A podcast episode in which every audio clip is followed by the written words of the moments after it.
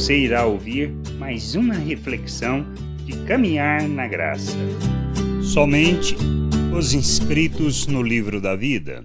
No livro do Apocalipse, capítulo 21, do versículo 24 ao 27, podemos observar quem entrará na Nova Jerusalém. As nações andarão mediante a sua luz, e os reis da terra lhe trazem a sua glória. As suas portas nunca jamais se fecharão de dia, porque nela não haverá noite. E lhe trarão a glória e a honra das nações. Nela nunca jamais penetrará coisa alguma contaminada, nem o que pratica abominação e mentira, mas somente os inscritos no livro da vida do Cordeiro. Como toda a cidade será santuário de nosso Deus, e tendo o entendimento que somos o seu templo, que fazemos parte da sua família, que somos um reino de sacerdote, não caberá estar na cidade qualquer tipo de impureza, pois ela é a luz para as nações. Precisamos compreender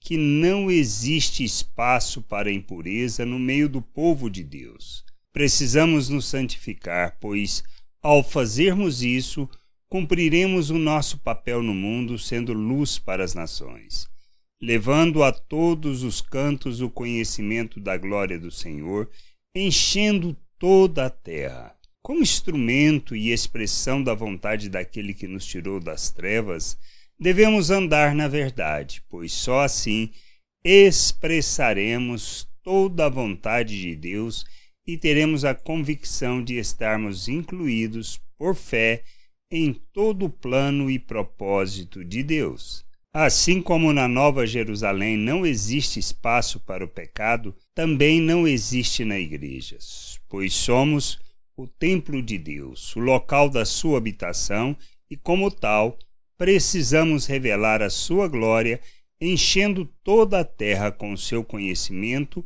e o conhecimento da sua vontade, pois andamos na verdade. Nós precisamos entender e compreender, buscar o conhecimento de Deus para que tenhamos o discernimento de que o pecado não pode fazer parte da nossa vida, pois nós fomos libertos e agora temos da natureza de Deus, da sua vida, e precisamos revelá-la por meio de nossas vidas. Graça e paz sobre a tua vida. Amém. Não deixe de ouvir outras reflexões de caminhar na graça no agregador de podcast de sua preferência. Procure por Caminhar na Graça.